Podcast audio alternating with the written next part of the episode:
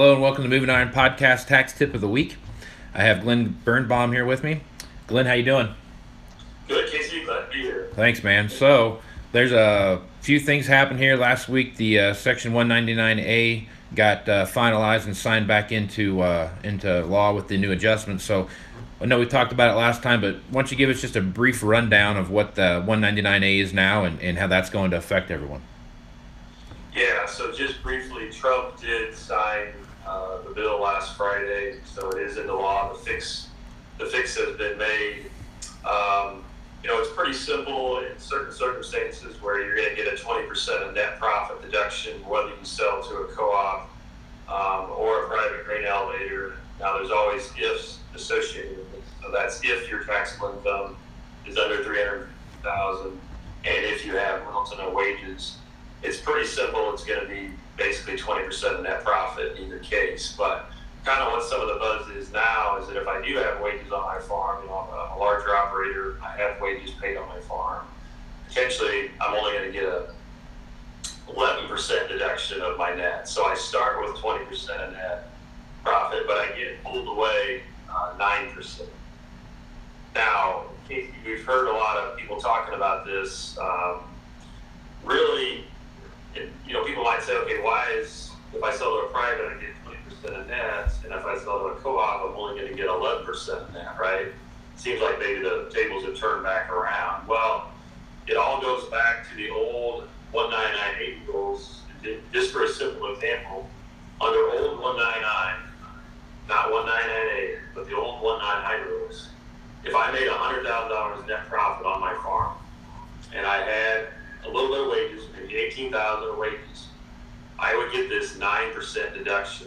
So not not 20%, it was 9% back then. So 9% of 100000 is a $9,000 deduction that I would get. Right? So I only pay tax on $91,000. That's the benefit. That's if I sold a private elevator. If I sold to a co-op back then, I would actually get no deduction whatsoever directly. So that 9% got pulled away from me under the old rules.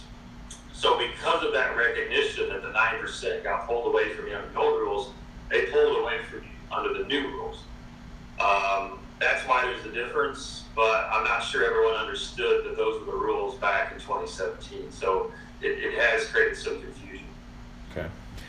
So they're created that confusion now, but the idea of that 20% loophole is gone now. So yeah, the big 20% of gross loophole is totally gone. We're, we're back to the way it was. I just think people now realize maybe more what the difference, you know, was back in 2015. Okay. All right. Well, I think that clears it up a little bit there, and now we're we're back to uh, a little bit clearer than it was before. So yeah. everybody's back on a, a, kind of a more fair playing ground. Doesn't matter if it's co-op. Doesn't matter if it's a private yeah, pretty much. It's, it's pretty indifferent. Okay. All right. So what's uh let's talk about what you got for this week and what your tax tip is for the week here. Yeah, so we thought about talking about um, maybe a, a, typical example of an equipment trade-in. Um, so looking at this, you know, from the farmer perspective, and we touched on this maybe I guess it was about a month ago, but I want to show a more a, a crystal clear example of how this works when you have a trade-in of an equipment, and it depends on whether the piece of equipment you're getting back, am I going to finance it with a loan or is it an operating lease? So we'll get into this, but it, it can make a very big difference. Okay, so I've got your I've got your uh, spreadsheet up that you sent to me. Yeah. So through the magic of technology here. Right. Hopefully. So yeah, um, and I can't see the screen, but I'm gonna trust you that you're doing this right, Casey. All right. You're always in charge. All right. Um, so we just have a simple example of, you know, we've got a new tractor, $350,000. It could be a used tractor. It doesn't really matter whether it's new or used, but I'll, I'll call it new just to say it's the tractor we're getting. $350,000. Now the trade-in value of our old, old tractor is 250000 So our net cash that we need to come to the table is 100000 or we got to borrow that money. But then we have our old loan payoff of 200 So really the balance due on this whole transaction. Now, the new loan is going to be three hundred thousand. Okay. Mm-hmm. So under the new rules, this is new in 2018. If I'm trading off a tractor, and I've got, I've got a loan on it, and I'm, my new tractor's also got a loan, we're actually going to present this differently than we have before. So okay. there's actually going to be a gain on sale of two hundred fifty thousand dollars in this example, because Okay. that's the traded value of the tractor I traded off, and I'm assuming I wrote the thing off hundred percent, right? Just took it all away in the past, so I have no base on my tractor. So I'm going to have a gain of two hundred fifty thousand dollars, whereas before under the 2017 rules I have no gain.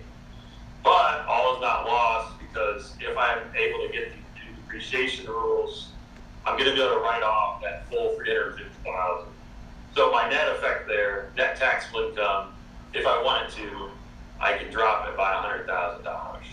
Okay. Okay, that's really my net out-of-pocket expense, right? Yep. So it has the it has the impact typically the exact same as before. Okay.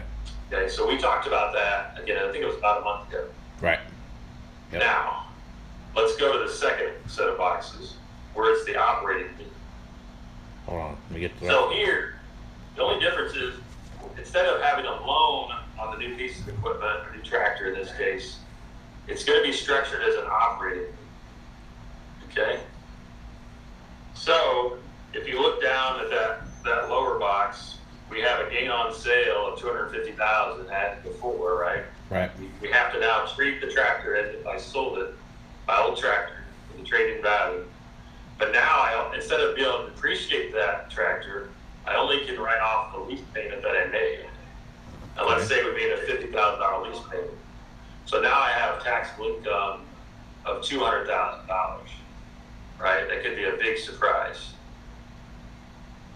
That's huge. That's a it's a big So- swing. So the question you're gonna probably ask is, well, what's, how do I know whether something's a capital lease or a loan? Same kind of, you know, for tax purposes, it's basically the same thing. I'm purchasing the item versus if it's an operating lease, then I'm just renting the item, right? And I can't depreciate it. Right. Does that make sense? Yeah. So there's it's facts and circumstances, but one of the biggest things you look to is you know what's the buyout at the end. Mm-hmm. If the buyout at the end is you know a dollar or some sort of bargain purchase, then it's a finance lease, it's a loan? But if it's a if it's a real operating lease, buyout should be kind of the fair market value of the tractor. So if you've got a lease that has a buyout equal to fair market value, probably that's an operating lease, and you you've got to be real careful that you're not going to get hit with this taxable income.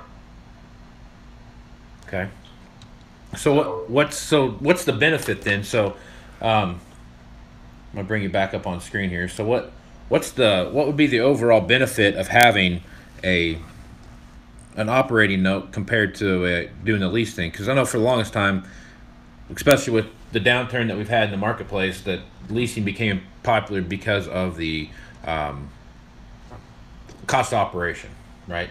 And and that, that there weren't there weren't the tax problem or the tax benefits, I guess now that, that are available now weren't available in the last two or three years. So if I'm a producer, I'm going to go out and, and look at buying a new piece of equipment.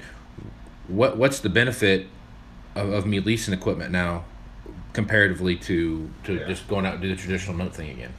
Yep, good question. So I want to be real clear. You know, leasing can mean either a capital lease, which is like you're purchasing, or it can mean an operating lease, which is like you're renting it. So, Mhm. but you're you're asking about renting it. Um, you know, generally speaking, it's it's um, you get to write off lease payment, maybe a little bit cheaper. You're not locked in for many years. You know, it's really more the economics of the situation. But we've seen a few farmers doing more operating leases. Mm-hmm. You know, it takes the debt off your balance sheet as well. If you have an operating lease, that you know your balance sheet isn't doesn't have as much debt on That's it. true. Going Yeah. to, a, to a lender, so there's several reasons. But again, be really careful if you had a if you had a loan or a capital lease before. So the real question you should make sure you ask your tax preparer is: Is this tractor that I'm trading off is it on my depreciation schedule? Right. This tractor is on my depreciation schedule. I'm going to have to recognize that gain, trading value minus my base. If if the tractor I'm trading off was an was an operating lease, it was just a lease asset, and it wasn't on my depreciation schedule, I don't really have a problem, right? Right. Because it was leased or rented before. Yep. Okay, so that is there's some, but like in your example you had there, where you were basically reducing your taxable liability down from you know decreasing your tax liability to a hundred by a hundred thousand dollars compared to where the other side you had a two hundred thousand dollar taxable Big. income. It's a big, huge difference. It's huge. And, and again, this, this problem really was, was an issue in 2017 as well. Mhm. Um, because again, you're, you're, you're taking stuff that you own and you're selling it, right? In effect, and then you're agreeing to rent a new piece of equipment. That, that triggers it again. Right. But this really isn't a new rule. It's just something that I, I wanted to make sure your viewers and listeners were aware of. Um, so just be real careful when you're taking an operating lease back. Okay. And your old tractor was a loan.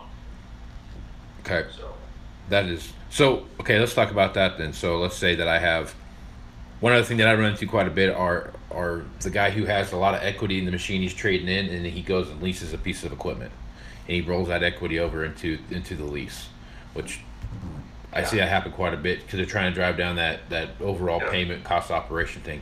What's the taxable? What's the tax implications of doing something like that? Well, I think if I heard you right, I think you have to act like you sold that piece of equipment Okay. and, and created that equity, and then almost did like a prepaid lease, right, for Mhm. prepaid rent for whatever that equity was. Right. Again, if you- if you're getting relieved of debt, right, if you had a loan and you no longer own, you no longer own that machine, and you no longer have that debt, and I got rolled over into an operator lease, check with your tax person first before, before signing. Right. So I think the example would be, I have a tractor. It's whatever. Oh, it's a hundred thousand dollar tractor. Um, I owe thirty grand on it, so I have seventy thousand dollars worth of equity. Um, I take the seventy thousand dollars equity, right there, and basically the dealership is more or less writing me a check for seventy thousand bucks, right? Yep. and they're and then they're taking that tractor on trade and then they're going to lease me this tractor over here so Yep. in that example that $70000 would be or a $100000 i guess because that's what the overall trade value was i Correct. guess so that's that's becomes taxable income Yep, okay all right exactly right.